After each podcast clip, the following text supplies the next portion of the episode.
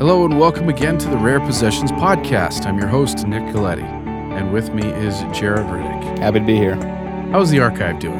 Archive's doing really well. Awesome. We've got a lot of cool stuff moving in. At time of recording, I want to say we have 5,639 items in the archive. Awesome. And Um, these are fairly new additions. These are new additions. These were found by one of our researchers, actually, uh, uh, Stephen Smoot, who's a, been a friend of the podcast before.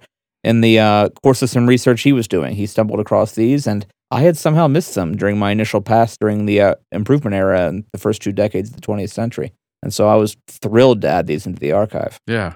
This one, part four, is the gospel restores through Joseph Smith, or is restored through Joseph Smith. And it's essentially where he's laying out the coming forth of the gospel as part Mhm. of prophetic fulfillment uh, of, well, of prophecies in the Book of Mormon.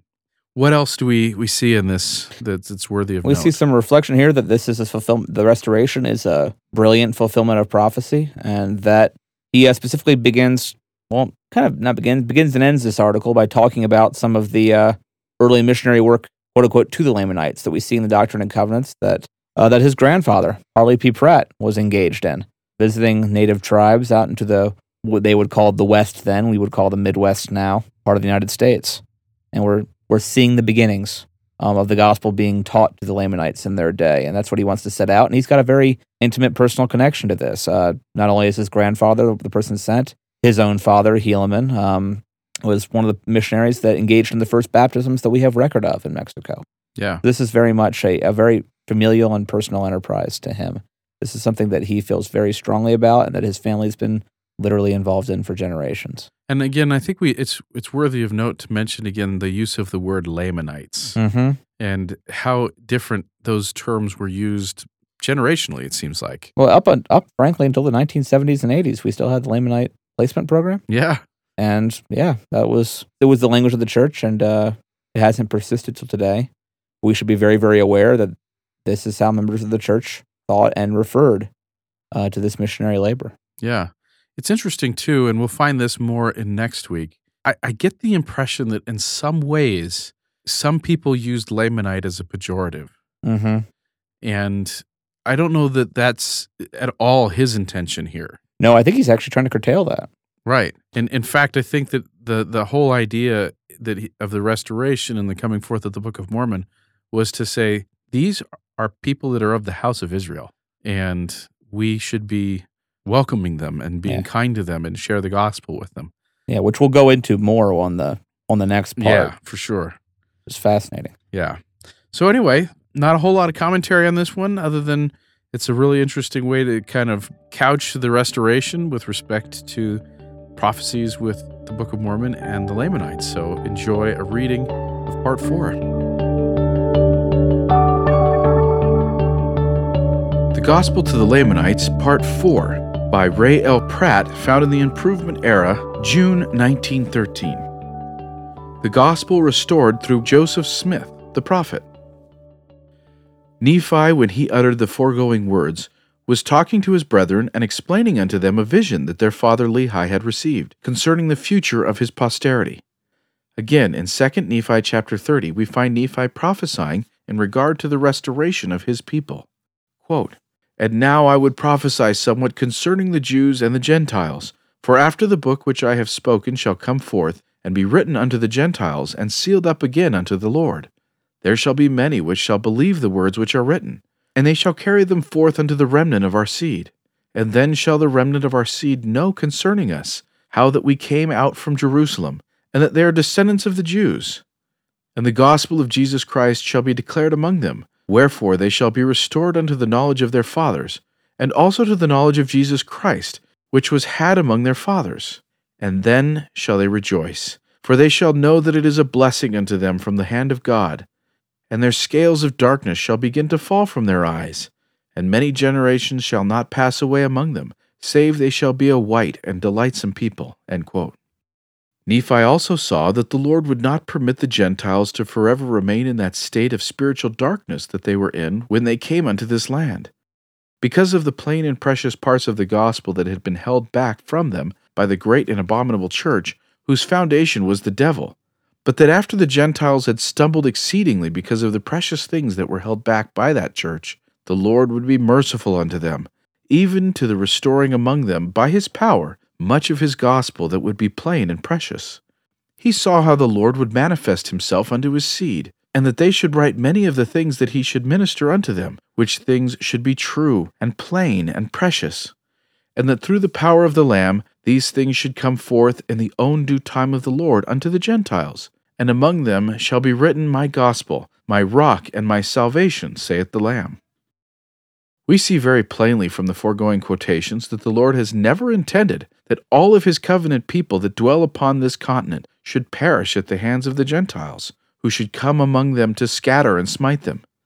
And we also see very plainly that the scattering and smiting of the remnant of the seed of Lehi was not the only mission that the Gentiles had in coming to the land, but that they were to receive the fullness of the true gospel of Jesus Christ, and that one of their grand missions was to carry that grand and glorious gospel to the remnant of the seed of Lehi and Nephi, who dwell upon this land, and who are a covenant people of the Lord's.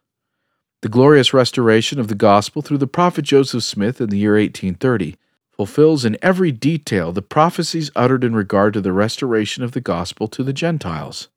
The gospel, in all its fullness and purity, with all the powers and gifts and blessings that have ever pertained to it in any age of the world, has again been restored to man through the instrumentality of that youthful, though mighty prophet.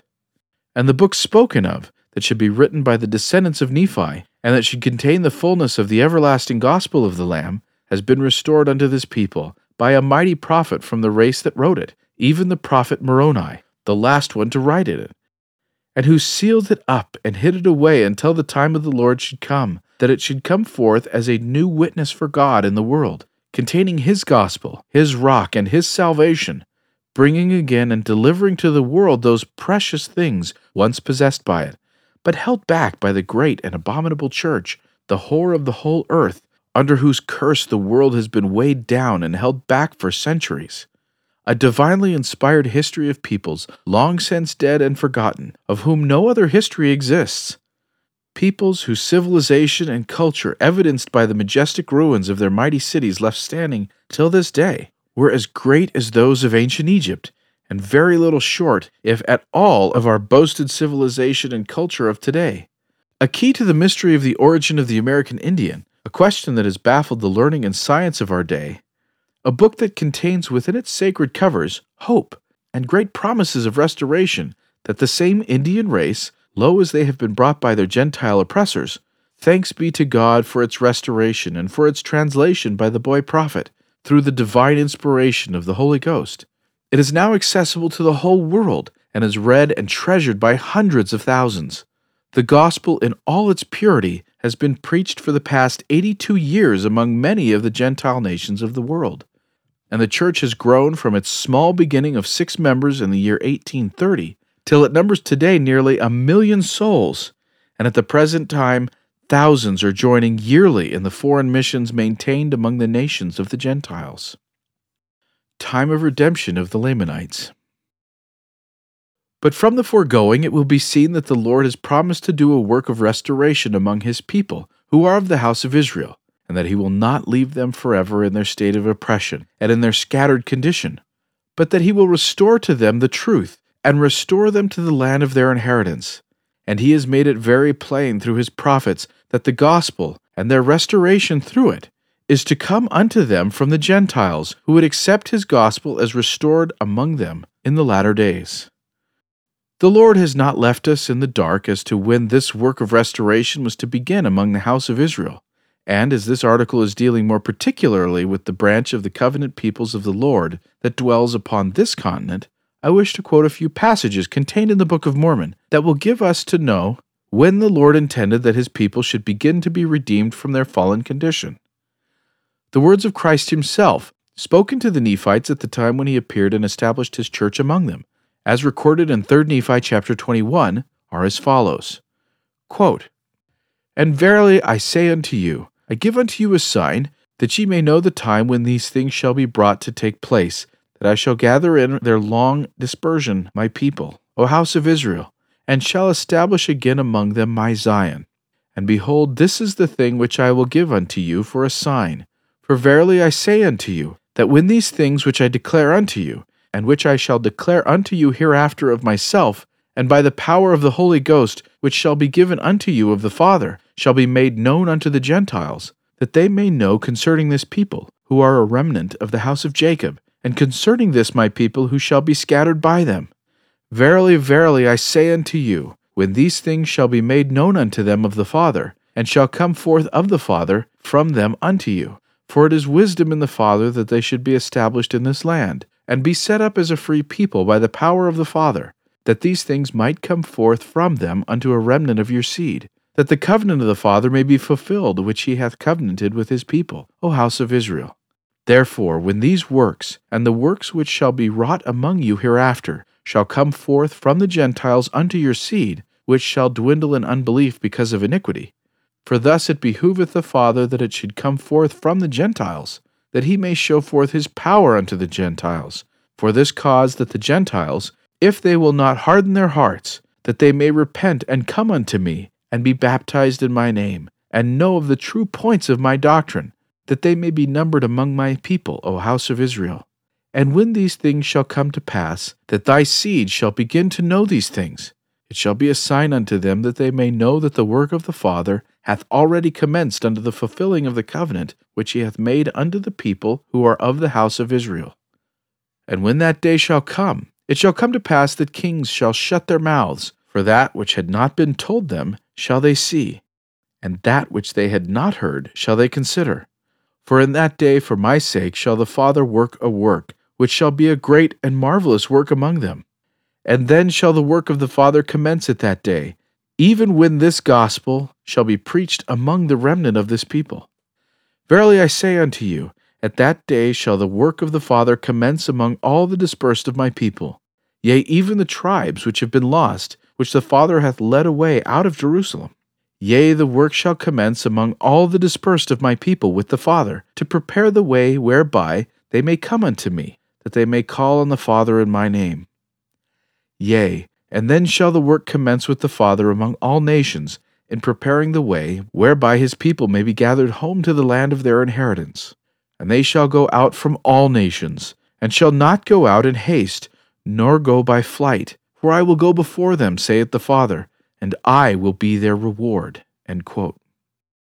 Again, in 3 Nephi chapter 16, Christ speaks to the Nephites thus quote, But woe, saith the Father, unto the unbelieving of the Gentiles, for notwithstanding they have come forth upon the face of this land, and have scattered my people who are of the house of Israel, and my people who are of the house of Israel have been cast out from among them, and have been trodden under foot by them and because of the mercies of the Father unto the Gentiles, and also the judgments of the Father upon my people, who are of the house of Israel, verily, verily, I say unto you, that after all this, and I have caused my people who are of the house of Israel to be smitten, and to be afflicted, and to be slain, and to be cast out from among them, and to become hated by them, and to become a hiss and a byword among them. And thus commandeth the Father that I should say unto you at that day when the Gentiles shall sin against my gospel, and shall be lifted up in the pride of their hearts above all nations, and above all the people of the whole earth, and shall be filled with all manner of lyings, and of deceits, and of mischiefs, and all manner of hypocrisy, and murders, and priestcrafts, and whoredoms, and of secret combinations. And if they shall do all these things, and shall reject the fullness of my gospel, behold, saith the Father, I will bring the fullness of my gospel from among them and I will remember my covenant which I made unto my people, O house of Israel. And I will bring my gospel unto them. And I will show thee, O house of Israel, that the Gentiles shall not have power over you. But I will remember my covenant unto you, O house of Israel, and ye shall come unto the knowledge of the fullness of my gospel. A careful comparison of the foregoing scripture with the prophecies that have been fulfilled in our day and the conditions that surround us will show us that all of the conditions that the Lord said should come to pass before the house of Israel was to begin to be redeemed have come to pass. The Gentiles have been brought to this land of America by the power of the Lord, and they have been set up a free and powerful people, yea, even more powerful than any people upon the face of the whole earth. They have smitten the Lamanites, trodden them down, and destroyed them until the Lamanites now only number one tenth of what they did at the coming of the Gentiles. The gospel, in all its purity, and with all its gifts and powers and blessings and privileges, has been restored unto them. And the Book of Mormon, with its history of a branch of the house of Israel and containing the fullness of the everlasting gospel, has been restored and translated by the power of the Lord among them. And hundreds of thousands of people now profess a belief in the book and in the principles of the gospel as restored. The work barely begun. As early as September 1830, the same year in which the church was organized, a revelation was given to Oliver Cowdery through the prophet Joseph Smith, commanding that the gospel be carried to the Lamanites, and that the church among them be established. Three others of the first elders of the church were also called by revelation to assist him in this great work. They were Parley P. Pratt, Peter Whitmer Jr., and Ziba Peterson. And in fulfillment of the call, the gospel was carried to the Indian tribes then living west of the Missouri River. And from that day to the present, the gospel has been taught and maintained among some of the branches of that people, the Indians or Lamanites. Thousands of them now rejoice in the knowledge of the true gospel and in the knowledge that they are of the house of Israel. So it would seem that the sign that was to mark the time when the Father was to begin his work among his people for their redemption has been fulfilled. It was the Savior who spoke of the matter thus quote, And when these things shall come to pass, thy seed, the seed of the Nephites and the Lamanites to whom he was speaking, shall begin to know of these things, of what lineage they are, and the fullness of the true gospel. It shall be a sign unto them, that they may know that the work of the Father hath already commenced unto the fulfilling of the covenant which he hath made unto the people who are of the house of Israel. But truly, the work of the Father unto the fulfilling of the covenant which he has made unto this people has only commenced, for there are yet millions of the descendants of the seed of Nephi and Laman living in this blessed land of America, including North and South America, that do not know that the true gospel is in existence. They have never heard of an apostasy or a restoration, that have ever heard of an elder preach the truth, and have never had in their hands a book or tract that taught it as restored to earth from heaven in our day. Thank you for listening to part four of The Gospel to the Lamanites by Rey L. Pratt, as printed in the Improvement Era in June 1913. Stay subscribed to this podcast to hear the final part five of this series by subscribing in iTunes or on SoundCloud. Thanks for listening to the Rare Possessions podcast by Book of Mormon Central.